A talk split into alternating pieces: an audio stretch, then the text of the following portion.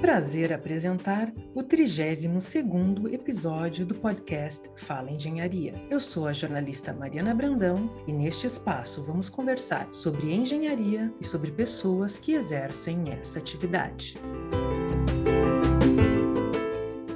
Hoje vamos conversar com Luiz Afonso Sena, professor do Departamento de Engenharia de Produção e Transportes, o DEPROT, da URGS, e presidente da Agência Estadual de Regulação dos Serviços Públicos Delegados do Rio Grande do Sul, a AGERGS. Sena aposentou-se recentemente, mas permanece colaborando intensamente com a Escola de Engenharia como professor convidado. Engenheiro civil graduado pela URGS, possui mestrado em Engenharia de Transportes pelo Programa de Engenharia de Transportes, o PET, da COPE, Universidade Federal do Rio de Janeiro, e PhD pelo Institute of Transport Studies, ITS, da University of Leeds. É pós-doutorado pela University of Oxford, tendo sido professor visitante do Transport Studies Unity, TSU, e do Center for Brazilian Studies. Possui formação executiva pela Kennedy School of Government, Harvard University. Foi professor visitante da Grenoble Graduate School of Business, GBS, na França. É diretor da Agência Nacional de Transportes Terrestres, ANTT, e secretário de Mobilidade Urbana de Porto Alegre. Também foi diretor-presidente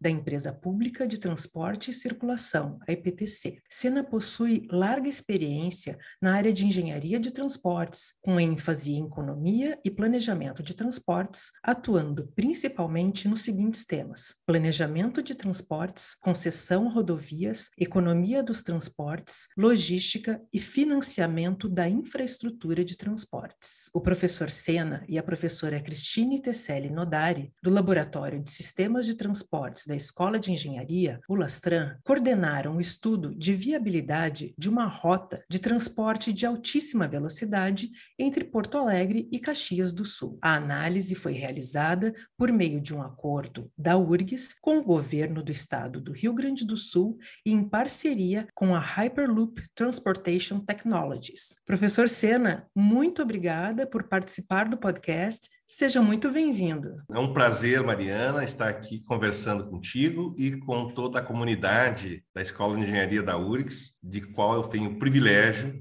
de fazer parte. Professor, vamos partir bem do básico. O que é o Hyperloop? como ele funciona e por que é considerado um sistema de transporte inovador. O Hyperloop ele é um sistema que foi concebido pelo Elon Musk, que é uma das figuras mais destacadas em todos os ramos da ciência e da tecnologia nesses últimos anos, e que em 2013 ele concebeu o sistema, que é um sistema que utiliza muito, praticamente todos os elementos que compõem o Hyperloop já são de domínio. Ele fundamentalmente é um tubo de aço e dentro desse tubo é produzido um vácuo e é utilizada uma tecnologia chamada levitação magnética, que na verdade é um maglev, em que ímãs fazem com que acabe, reduza o atrito. Logo dentro desta cápsula, né, dentro desse tubo, anda uma cápsula que é na realidade uma espécie de avião sem asas, que é a forma como o pessoal tenta descrever. É o cockpit, é a cabine onde os passageiros e a tripulação viajam. Então, e ele, como tem esta levitação magnética, ele não tem praticamente atrito, então ele consegue andar a altas velocidades dentro deste tubo. A velocidade máxima que a tecnologia permite atingir é da ordem de 1.200 km por hora, que é muito mais rápido do que um avião que anda a cerca de 800 km por hora e se consegue vencer distâncias em tempos bastante curtos. No caso do projeto que nós tivemos, então, a professora Cristine e eu o privilégio de termos coordenado, nós conseguimos então analisar na rota entre Porto Alegre e Caxias do Sul, pudemos obter velocidades ali máximas, não a de 1.200 km por hora, mas conseguimos obter velocidades da ordem de 845 km por hora. Por quê? Porque, primeiro, que a distância é relativamente curta para projetos desta magnitude, e segundo, que nós temos uma topografia bastante complexa para vencer. Nós temos um desnível de 800 metros. Para que a velocidade possa ser a mais alta possível, nós temos que ter muito próximo de retas para que essa velocidade seja alta. Diante de todas as limitações, nós conseguimos ainda obter velocidades da ordem de 840, que daí assim a velocidade que os aviões utilizam em linhas comerciais e conseguimos produzir tempos aí da hora de menos de 20 minutos para chegar em Caxias e, e, tem duas estações que nós projetamos, uma em Novo Hamburgo e o tempo de viagem seria da hora de 5 minutos, 5 a 6 minutos e outra em Gramado em que o tempo é da ordem de 11 minutos. Então, esses tempos todos são tempos realmente muito curtos se comparado com as alternativas que se tem, que é de ônibus ou de carro, e faz com que um projeto desta ordem, implantado na nossa região, coloca a possibilidade, inclusive, que o Estado do Rio Grande do Sul passe a ser um líder, vamos dizer assim, do desenvolvimento dessa tecnologia, que ainda não foi implantada comercialmente. Em 2023, a expectativa é que seja implantada em Abu Dhabi, um trajeto de 5 quilômetros, que ainda é fase do processo de evolução, de implantação do projeto. Este projeto se caracteriza, então, por ser um projeto extremamente inovador, como tu concluis a tua pergunta, exatamente porque ele quebra paradigmas, embora ele utilize tecnologias que são relativamente bem dominadas, ele coloca todas essas tecnologias que eu descrevi, que é a produção de vácuo dentro de um túnel, levitação magnética, etc. E esta mistura gera uma inovação absolutamente fantástica, que faz com que a mobilidade ganhe outros patamares em termos de tempo de viagem, que é o grande objetivo de qualquer tecnologia, com padrões absolutamente diferenciados de qualidade de serviço prestado, e que essa inovação também, aliás, aproveitando para fechar essa primeira resposta. É uma tecnologia inovadora e que tem uma capacidade de reprodução e de impacto nos locais onde ele vai estar implantado que é extremamente elevado. Por exemplo, a ideia é que do ponto de vista energético ele seja autossustentável. O que, que significa isso? Sobre os tubos serão colocadas placas solares para geração de energia solar e isto vai fazer com que nós estimamos no estudo que nós realizamos, em que o potencial de geração de energia é três vezes maior, energia solar, do que as necessidades para o próprio sistema. O que significa que, na realidade, o Hyperloop vai ser também um grande gerador de energia solar que vai estar podendo jogar para a rede, que no caso do Estado, exatamente no momento histórico que a gente está vivendo, em que as questões energéticas são extremamente delicadas. Um, por dificuldade de produção que a gente está tendo no país, tarifas mais elevadas em função disso, e segundo, porque é uma energia absolutamente limpa, que atende a todas as características que são a ser exigidas cada vez mais no mundo se produzir energia limpa. Então, é um projeto que junta um conjunto de tecnologias que faz com que a gente realmente tenha algo absolutamente inovador sendo proposto para ser implantado num dos primeiros lugares do mundo aqui no nosso estado. Professor, e como surgiu esse acordo para iniciar os estudos de viabilidade desta rota na capital Porto Alegre e a região da Serra Gaúcha? Na realidade, é fruto de uma combinação de fatores também. Às vezes parece que as coisas acontecem em um certo alinhamento dos planetas. Como eu circulei bastante quando tu lestes aí a minha biografia, eu acabei circulando, tive algumas experiências fora aqui do estado, não apenas na área acadêmica, mas também na área executiva de governo. Então tive na agência. Então acabei conhecendo algumas pessoas e quando a Hyperloop decidiu vir para o Brasil, ela procurou algumas pessoas então que pudessem academicamente dar uma resposta que eles precisavam e chegaram até a mim. Mas não chegaram a mim isoladamente. Na realidade, o LASTAN, que é o Laboratório de Sistemas de Transportes da Escola de Engenharia, né, vinculado ao Departamento de Engenharia de Produção e Transporte, também tem uma longa história e tem um nome que transcende isso é uma coisa interessante pela qualidade do trabalho realizado ao longo do tempo, pela pesquisa, pela produção e formação de alunos que estão esparramados pelo mundo todo, no setor privado, na academia e no setor público. E também, nome do Lastran, só também foi esse chamariz. Então, essa combinação fez com que nos procurassem a alta gestão do Hyperloop TT, que é uma empresa de ponta do mundo, que está localizado no Vale do Silício e que, junto com algumas empresas, tem desenvolvido, então, a ideia do Hyperloop, que se constitui, na realidade, eu acho que é importante também caracterizar isso, é uma plataforma que tem várias empresas desenvolvendo o Hyperloop. Né? E tem uma corrida para ver quem vai ser o primeiro a implantar. Hoje tem dois grandes players, um é a Virgin, do Branson, que é uma figura importante no mundo, que rivaliza com Elon Musk, e a outra é a Hyperloop TT, que a gente fez essa parceria. Então,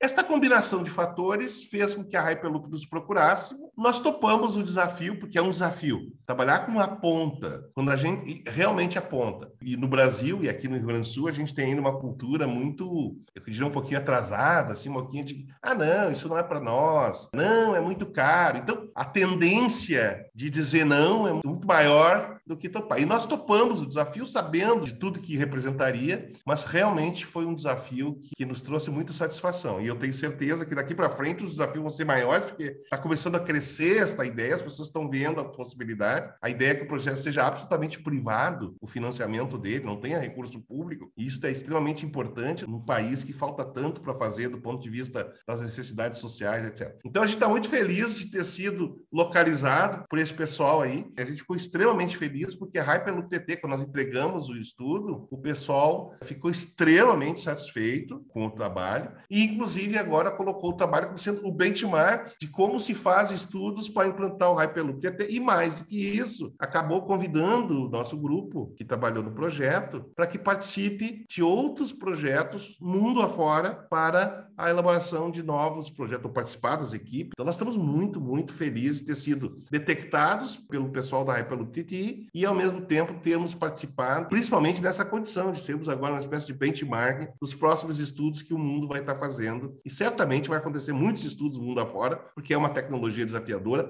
e quebra paradigma. Que maravilhosa notícia, professor. Ficamos felizes em compartilhar esse momento. A universidade toda é valorizada nesse momento através do trabalho dos pesquisadores do Lastran. O senhor poderia dar uma pincelada, assim, em linhas gerais, de como foi desenvolvido esse estudo de viabilidade para a construção dessa rota com a tecnologia Hyperloop. Como o senhor falou, o primeiro estudo desse tipo na América Latina, além dos pesquisadores da equipe do Lastran, houve colaboração de profissionais de outras áreas, de pesquisadores de outros segmentos? Esse é um aspecto extremamente importante. O Lastran, vamos dizer assim, é a espinha dorsal, mas é um trabalho multidisciplinar. E nós tivemos, então, colaboração, e mais do que isso, a participação intensa de vários outros grupos da própria escola de engenharia e inclusive de outros departamentos da universidade e que nos permitiu então olhar esse projeto e aí já passo da parte também de escrever de como que a gente conduziu o estudo. Então ele é multidisciplinar. Então a gente olhou. O primeiro aspecto que a gente analisou foi o traçado. O que que significa? Nós temos que lançar a estrutura observando toda a topografia. Então, nós temos lá morros, as montanhas,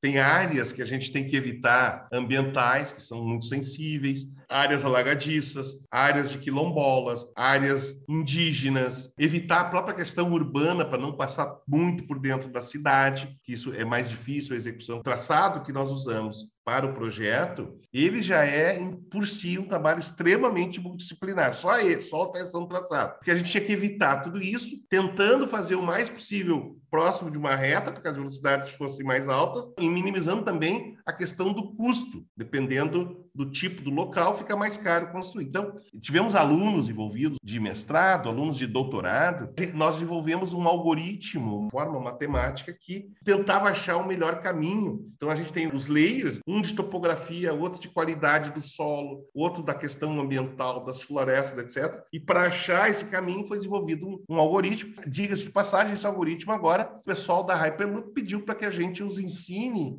a fazer, a utilizá-lo e tal, para que seja utilizado em outros lugares do mundo também. Bom, então este foi uma primeira dimensão de análise. A outra foi a questão da demanda, o estudo de demanda. Quem utilizaria esta alternativa caso ela fosse implementada? Então, nós utilizamos também, no Lastan, nós temos um grupo extremamente forte ali de estudos de demanda, que publica internacionalmente e tal, as melhores revistas e jornais do mundo, e a gente, então, fez pesquisas, a gente chama de preferência declarada, usando modelos comportamentais. O que, que é isso? Na verdade, são técnicas de marketing aplicada para transportes, a gente indaga lá dos usuários, ou potenciais usuários, enfim, das pessoas que se deslocam nesse eixo, como que eles se comportariam caso as circunstâncias fossem tais e tais. Então, por exemplo, muda os preços, muda os tempos, etc., de viagem, e compara a alternativa que está sendo proposta com outras alternativas existentes, vai de carro, vai de ônibus, etc. Então, a gente, ao fazer isso, nós conseguimos estimar funções de demanda e, com isso, nós podemos verificar quais as tarifas mais adequadas para o sistema que maximizariam uma receita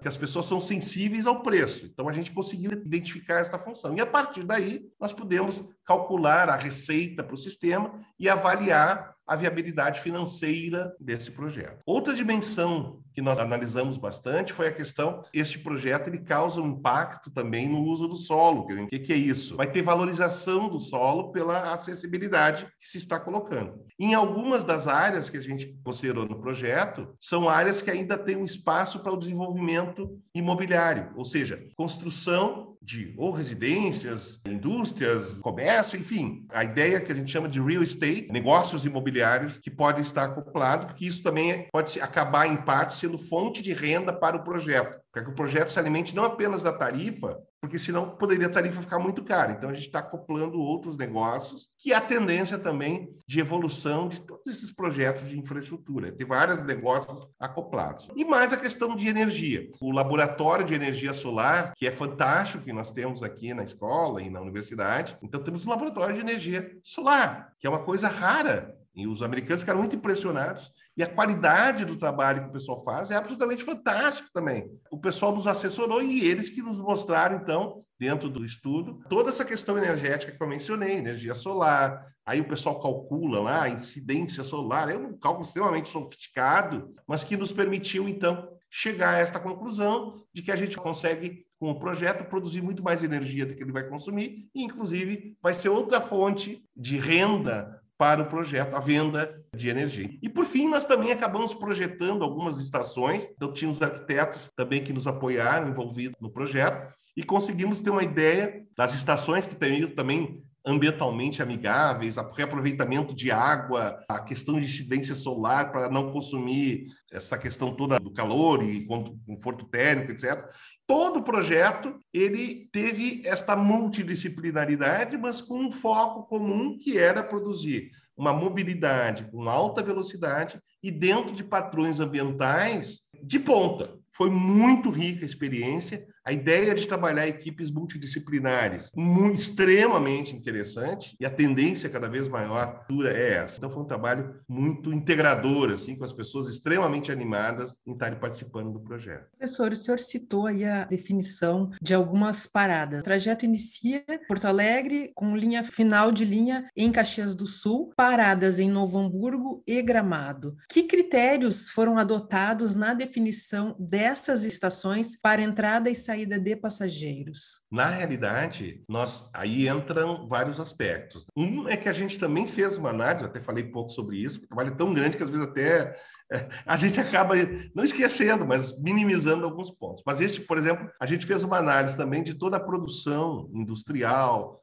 a questão do PIB, dessas várias cidades que estavam dentro do trajeto que foi concebido. E a cidade de Novo Hamburgo, as características econômicas da região, é uma cidade industrial, questão do calçado, mas também é muito diversificada a economia e um número de pessoas bastante alto. E o mesmo com a região de Gramado e Canela, que inclusive com característica diferente, porque ali é um polo. A Serra Gaúcha, na verdade, é o segundo polo turístico do país. Só o Rio de Janeiro está na frente e só aquela região recebe da ordem de 6,5 milhões de turistas por ano, dos quais cerca de 70% são de fora do estado. Então a gente fez essa análise e observou isso. E a região de Caxias, que seria lá a, a, estação final, que também é uma área relevante industrial e turística também pelas cidades que estão no contorno. Inclusive a estação a gente projetou, está pensando a localização entre Caxias e Farroupilha, porque facilita o acesso para Bento e toda aquela região dos vinhedos, etc. Essas foram as razões pelas quais nós consideramos esta cidade. E a estação inicial em Porto Alegre é um aspecto importante desse projeto também. É no aeroporto internacional, que agora com a extensão da pista, até hoje, um avião cheio saindo de Porto Alegre, o máximo que ele conseguia chegar era em Lisboa ou em Miami, que são lugares importantes, mas além dessa distância está o setor central econômico do mundo. Então, o avião precisa chegar em Pequim, ele precisa chegar em Frankfurt, precisa chegar em Chicago, para dar alguns exemplos. E hoje ele teria que fazer o transbordo para chegar a fazer isso. Então, o que acontece com a logística do Estado? Hoje, o pessoal sai, por exemplo, de Caxias, vai para São Paulo, porque o avião não consegue. Eu falei pouco ainda, mas uma das coisas que, além de passageiros, a ideia é que também possam ser transportado carga. E no nosso caso, produtos de alto valor agregado. Então, as cápsulas são adaptadas para transportar.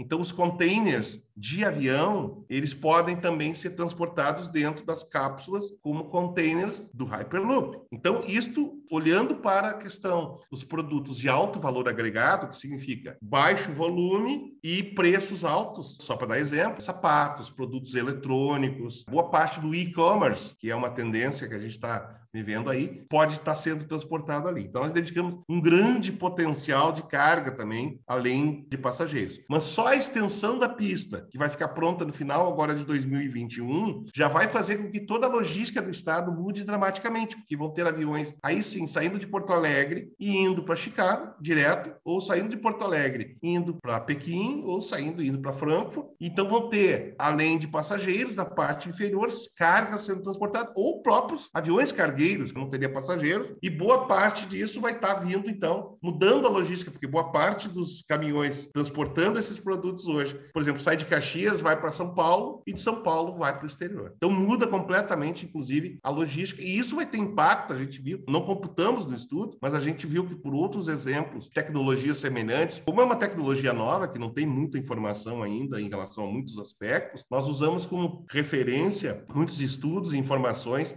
dos trens de alta velocidade que tem no mundo, como o Shinkansen no Japão, o TGV na França, o ICE na Alemanha e assim por diante, para ver várias coisas, de, por exemplo, de impacto, o uso do solo. A gente está muito otimista aí, inclusive, porque vai mudar a logística do Estado. Muito provavelmente, muitas indústrias passarão a ser instaladas aqui no Estado pela facilidade logística que passam a ter. Então, o projeto já nasce integrando o sistema Hyperloop a uma estrutura de transporte já existente na região. Exatamente. E de alguma forma ele se soma à nossa rede logística. Ele não é, na realidade, um competidor, isso é uma coisa importante. Todos vão continuar existindo, ele só vai fazer melhor uma integração para um segmento específico. Né? Então não vai acabar com o transporte rodoviário de carga, não vai acabar as concessões de rodovias que o Estado está fazendo e o governo federal está fazendo aqui no Estado, ou seja, tudo continua, só passa a ter uma alternativa integrada que vai viabilizar de uma forma muito mais eficiente um sistema logístico em relação a alguns produtos, no caso também para as pessoas, inserindo o Estado de uma forma muito maior, porque tudo que eu falei para a carga vale também para os passageiros. Então, hoje também o passageiro vai poder sair de Porto Alegre, senta aqui, desce em Paris,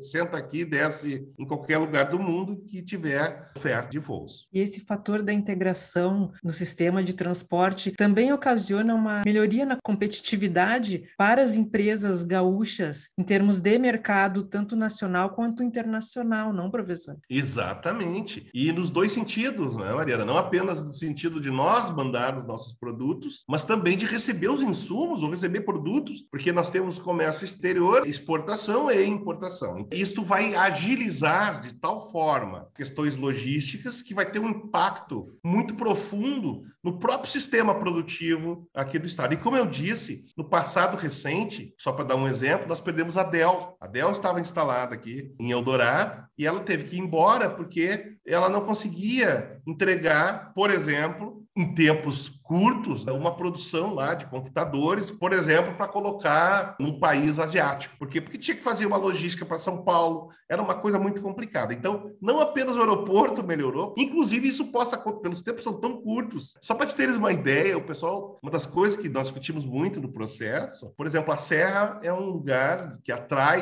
então tem uma rede hoteleira fantástica, etc. Então, tu fica imaginando um evento em que tu possas praticamente fazer uma chamada e alguém daqui, uma, um produto aqui de Porto Alegre, pode chegar na Serra em 10 minutos, coisa que ele não consegue chegar, eventualmente, de um bairro para outro em Porto Alegre. Um pedido lá, chegar até um Big Mac, um, uma coisa desse tipo, porque os tempos são muito curtos. Mais do que isso, né? além da questão da produtividade das empresas, a própria questão da localização das pessoas. Então, hoje, uma pessoa que trabalha em Porto Alegre, ela pode morar numa outra cidade muito distante, sabendo, claro que o custo aí tem que estar, tá, ser compatível, porque a tarifa ela não é uma passagem de ônibus urbano. Por outro lado, para viagens que tu realiza, por exemplo, duas, três vezes por semana, ela não é uma coisa absurda, e tu pode, inclusive, mudar teu local de moradia. Então, os profissionais liberais, o pessoal, eu poderia morar em Gramado, ou morar em Canela, ou morar em Caxias e trabalhar em Porto Alegre, porque o tempo que eu vou demorar é menor que eu demoro para sair da zona norte de Porto Alegre e chegar no centro. Então, esse tipo de impacto que vai ser gerado por uma tecnologia desse, ele influencia na vida das pessoas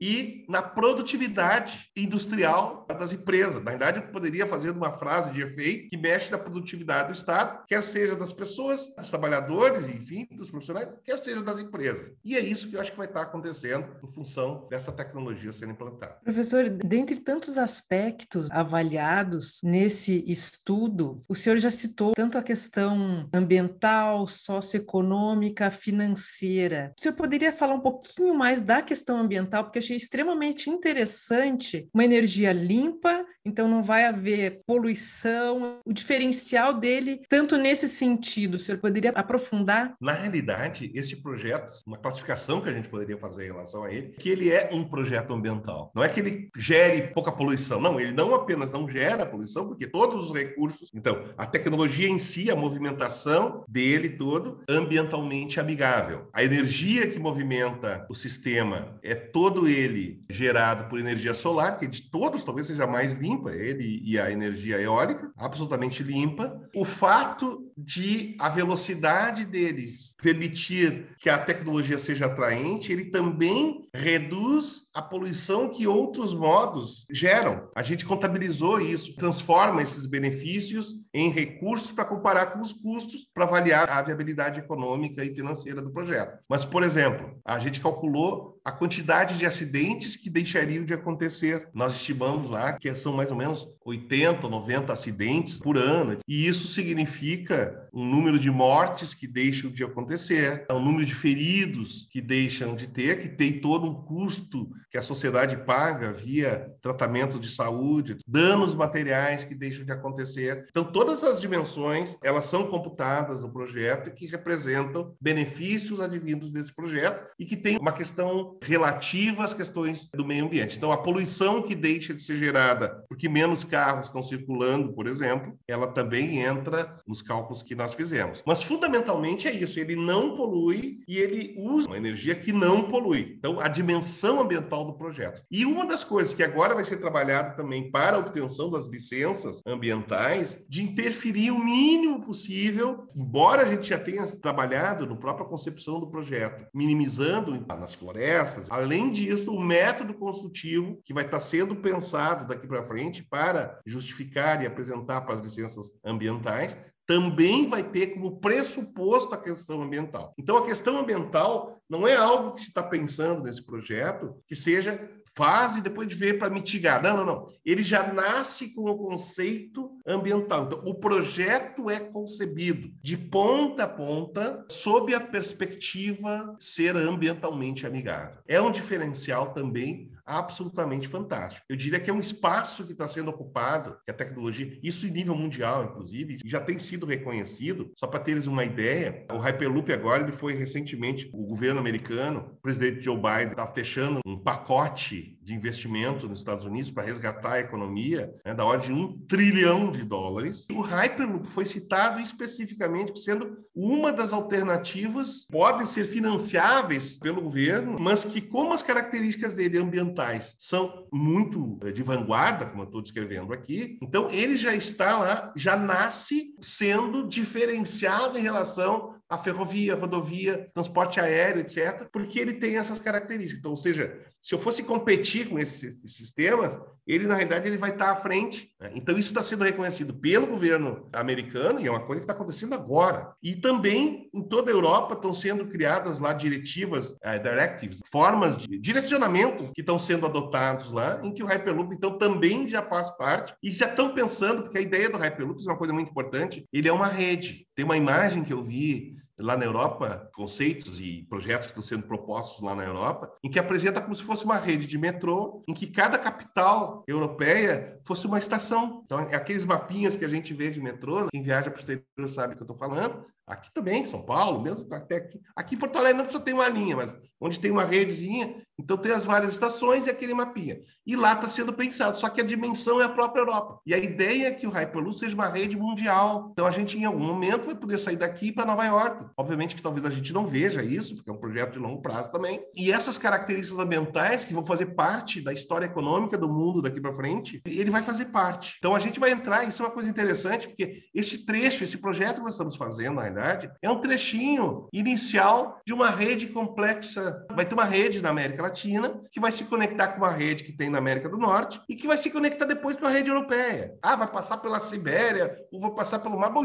algumas coisas são muito futuras que até é difícil a gente falar ainda agora. A grande questão, que eu acho que é fantástico, e eu falo com entusiasmo, que tu estás vendo, é assim, a escola de engenharia está mais uma vez fazendo parte da história do desenvolvimento tecnológico, não apenas do Rio Grande do Sul, não apenas do Brasil. Nós estamos numa rede global, uma rede mundial, para onde que o mundo vai. E isso é uma coisa que realmente, eu diria, é um privilégio para mim estar tá podendo falar aqui do projeto. Logo no início, quando a gente começou a fazer, falar que estava falando do projeto, isso é uma questão bem peculiar. Assim, pessoas assim, ah, como assim? Vocês estão envolvidos no projeto Hyperloop? Não, terminar o projeto. E até agora as pessoas ainda ficam pensando, será que isso é verdade? Então isso é uma coisa muito bacana. E essa dimensão ambiental, eu insisto, esse é o mundo que nós vamos viver, que os nossos netos, nossos bisnetos, nossos filhos vão ver um pedacinho disso, mas esta é a história futura do mundo. Então nós estamos plantando para colher lá na frente, mas a gente está fazendo história. E com certeza isso traz esperança acho que para todos que escutam, porque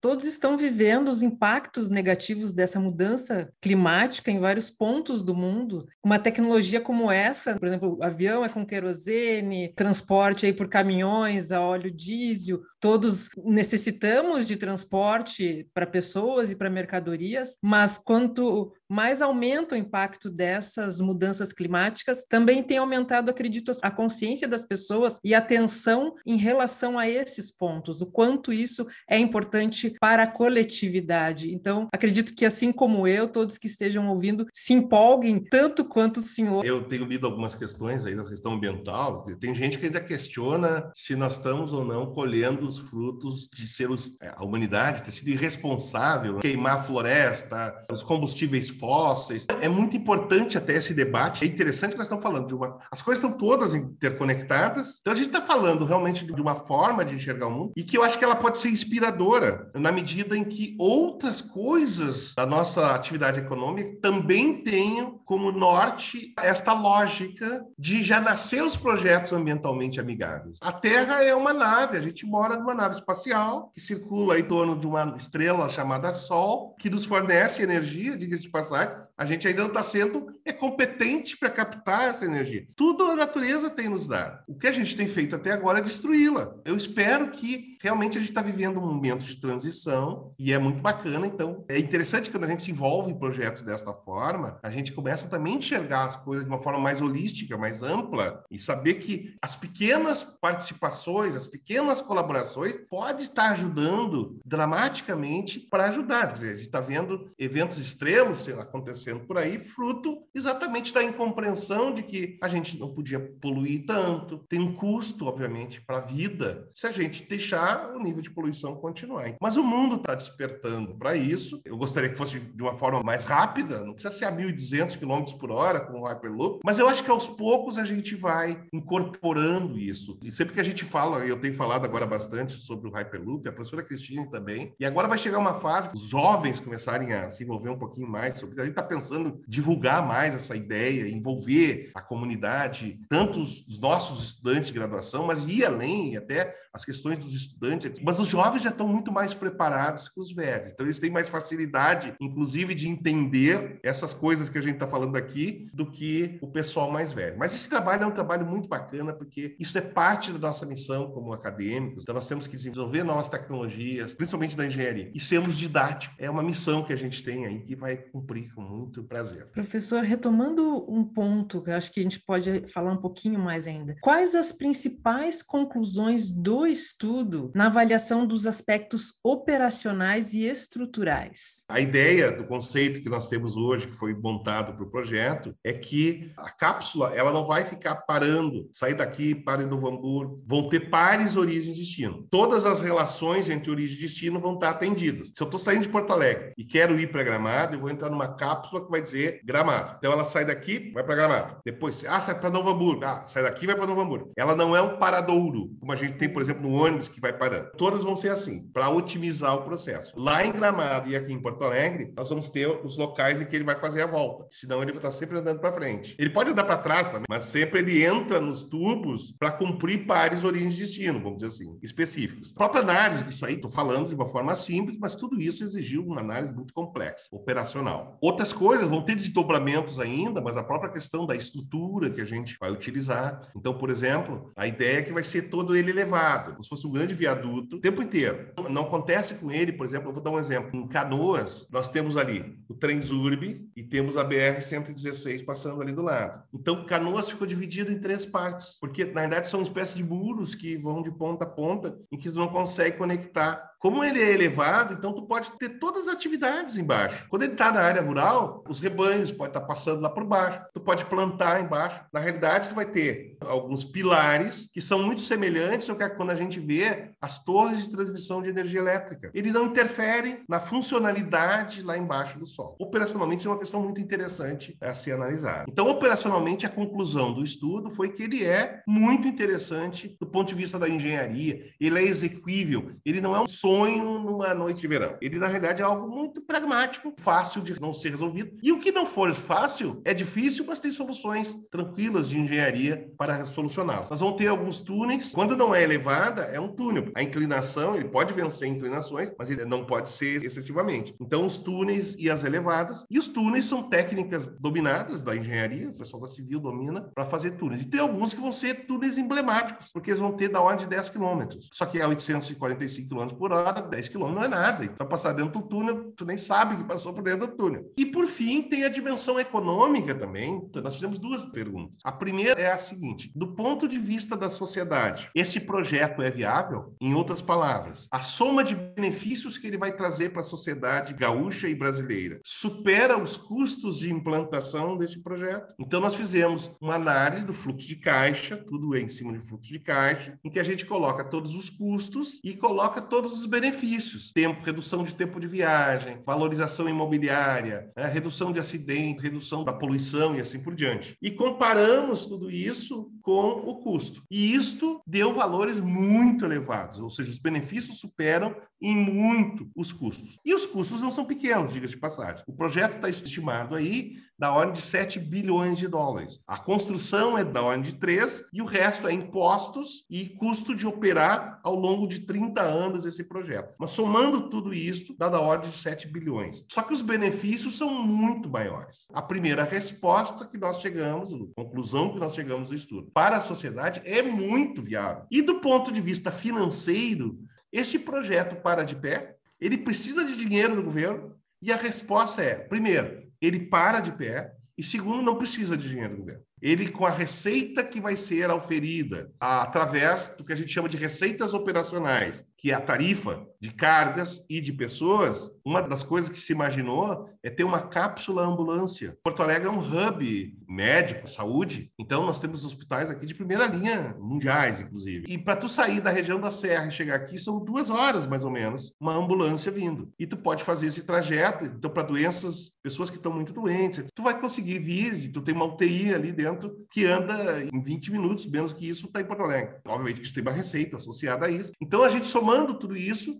a conclusão é que o projeto é viável do ponto de vista financeiro. É um projeto que atende à demanda social do Estado e, ao mesmo tempo, é viável e que justifica investidor colocar recurso. E como a ideia é que não tenha recurso público envolvido no projeto, tudo vai ser privado, significa que a gente está tendo uma forma de solucionar os problemas de mobilidade extremamente inteligente do ponto de vista financeiro, arranjos financeiros complexos, mas absolutamente viáveis. Então, nós realmente estamos numa posição extremamente diferenciada para a realização desse projeto. Professor, retomando um outro ponto que nós falamos brevemente, o senhor citou Gramado e a região da Serra Gaúcha, região das Hortênsias, como um polo turístico aí com intensa visitação e que isso foi um fator determinante também para essa escolha. E falou também em uma projeção de demanda que foi algo que pesou dentro do estudo. O senhor poderia compartilhar alguns números conosco em relação a essa projeção de demanda para esse novo sistema de transporte e uma estimativa de valor de venda de passagens ao usuário final? Então nós estimamos os valores em função então do estudo de demanda. E eu te diria que, em média, nós estamos falando em torno de 100 reais para a realização dos deslocamentos. Que se a gente for comparar com o que se gasta de combustível, a forma de, de ônibus, etc., onde também é um pouco mais barato o ônibus, mas o que a gente avalia ali é fundamentalmente é a combinação de tempo de viagem e preço. Então, as pessoas fizeram essa análise. E a partir dos estudos de demanda que a gente fez, os valores que a gente associou para isso é isso. Então, obviamente que o mais alto é Caxias, que é um pouquinho mais de 100 reais. Para Novo Hamburgo, Gramado fica na ordem de 100 e Novo Hamburgo fica um pouco menor, na ordem de 60 ou 50 reais, um pouco mais caro que o Transurb. Mas aí as pessoas avaliaram. Então, como a gente fez pesquisas específicas, foi até interessante, porque a gente teve a contribuição da imprensa, dois grupos empresariais nos apoiaram bastante, abriram as portas e nós publicamos a pesquisa no simplesmente do jornal Zero Hora, digital aí da rede RBS, e também o grupo dos Sinos ali, no jornal NH, de Caxias, etc. Então, isso foi muito interessante, porque a gente conseguiu ouvir a população. Obviamente, quem quis responder. E a partir daí nós trabalhamos. Então, esses são os valores. Mas tem outra dimensão que é interessante, porque como ele está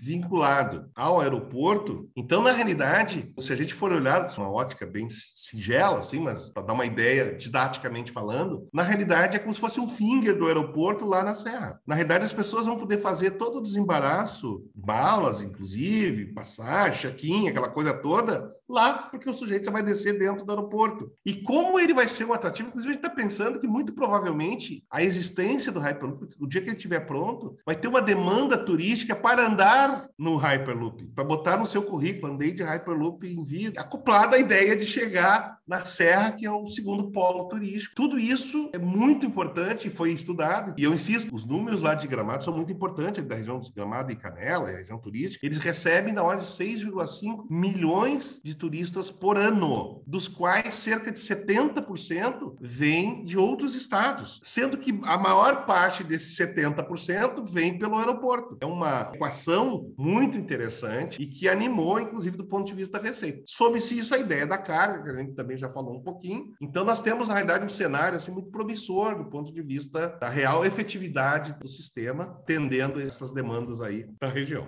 Para finalizar, professor Sena, o senhor já comentou que o projeto ele tem o apoio do governo gaúcho, mas não necessitará de um investimento do setor público, sendo financiado por investidores da iniciativa privada, os valores estimados na casa dos 7 bilhões de dólares. Qual o prazo estimado para o retorno desse investimento para iniciativa privada e qual o impacto financeiro estimado para o Rio Grande do Sul em termos, por exemplo, de arrecadação de impostos, desse retorno, dessas multiplicações desse crescimento projetado nesse sentido? O projeto, então, a análise financeira que nós fizemos, nós chegamos à conclusão de que o payback, o período em que a equação passa a ser positiva, é de 14 anos. O que significa isso? Como nós analisamos o fluxo de caixa para 30 anos, o projeto se paga, toda a análise foi feita para um período de 30 anos, mais ou menos na metade do prazo, ele começa a ficar positivo. Por quê? Porque durante os primeiros anos é quando tu faz os investimentos. Depois fica só a manutenção e a operação do processo. Ele é um projeto, então, que foi, sobre esse aspecto, ele é extremamente atraente para o investidor, porque em 14 anos tu estarias recuperando investimento. Só para ter uma ideia, projetos de infraestrutura, que são projetos de longo prazo de maturação, às vezes é 20 anos, então um pouco mais. O payback dele, que é esse período de retorno, foi extremamente positivo e satisfatório. Do ponto de vista dos impactos que o projeto ele gera, além de tudo, ele gera, por exemplo, que também falei pouco aqui, são os benefícios associados à geração de empregos. Então, nós estimamos que apenas para o período de construção do projeto, que é cinco anos, então a ideia é que em cinco anos o projeto seja executado, é um projeto complexo,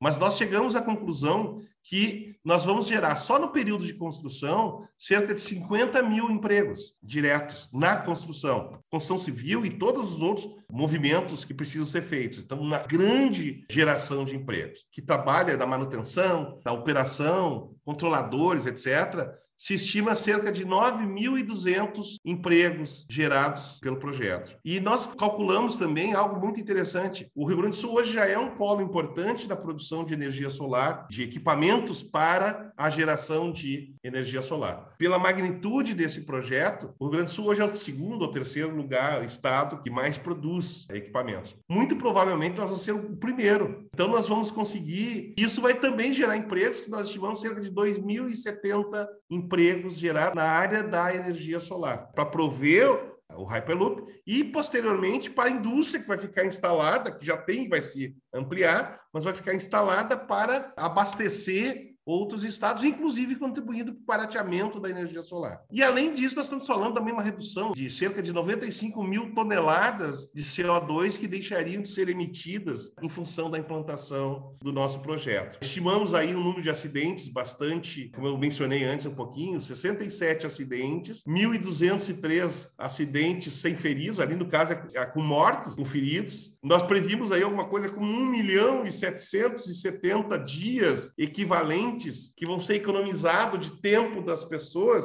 que elas, ao invés de estar dentro do carro, por exemplo, elas podem estar fazendo outra coisa que valha mais para elas. Mesmo que ir para Gramado, se for Gramado é sempre prazeroso, mas o prazer é estar em Gramado, não estar dentro do carro para chegar em Gramado. Então, esse conjunto de benefícios, mais a questão imobiliária também, estamos falando de alguns bilhões de dólares só, a questão de valorização imobiliária, alguma coisa como 5 bilhões de dólares, a questão de novos empreendimentos, novas construções, da ordem de 3,6 bilhões de dólares que seriam incorporados pelo projeto, e impostos, que também vão estar sendo gerados para servir a outras atividades, como saúde educação, que a gente estima aí que só o ISS, que vão para os municípios, da ordem de 1,3 bilhões de reais é gerados, mais outros impostos federais, como PIS, COFINS, ISS, Imposto de Renda, né, CSL, Contribuição sobre o Lucro, que é da ordem de 11,2 bilhões de reais. Somando-se tudo isso, tanto do benefício que as pessoas, diretos e indiretos, que as pessoas vão ter, quanto os impostos que vão estar agregando recursos para as atividades que o Estado desempenha. Então, o projeto é um grande gerador de benefícios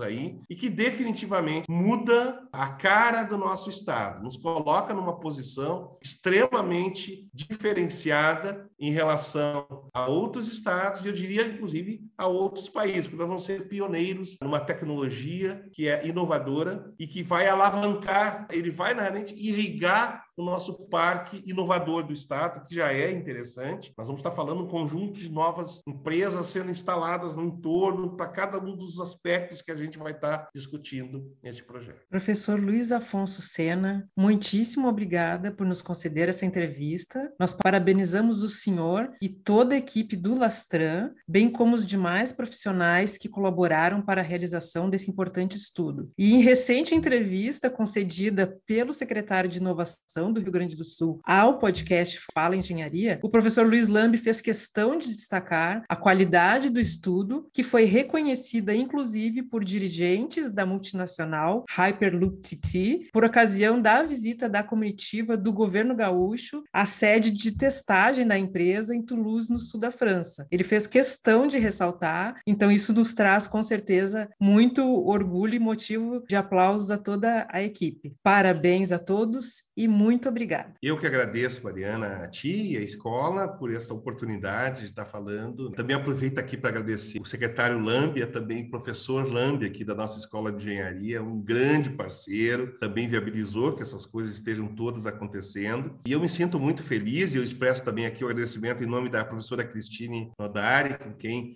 nós dois conduzimos o trabalho de uma forma muito, muito agradável. Privilégio a gente estar aqui conversando sobre esse assunto e ele vai ter desdobramentos. Realmente nós estamos fazendo história, a Escola de Engenharia está fazendo história e realmente a gente se sente extremamente feliz de estar compartilhando aqui um pouco das informações com toda a nossa comunidade acadêmica aqui da escola e da universidade. Muito obrigado pela oportunidade.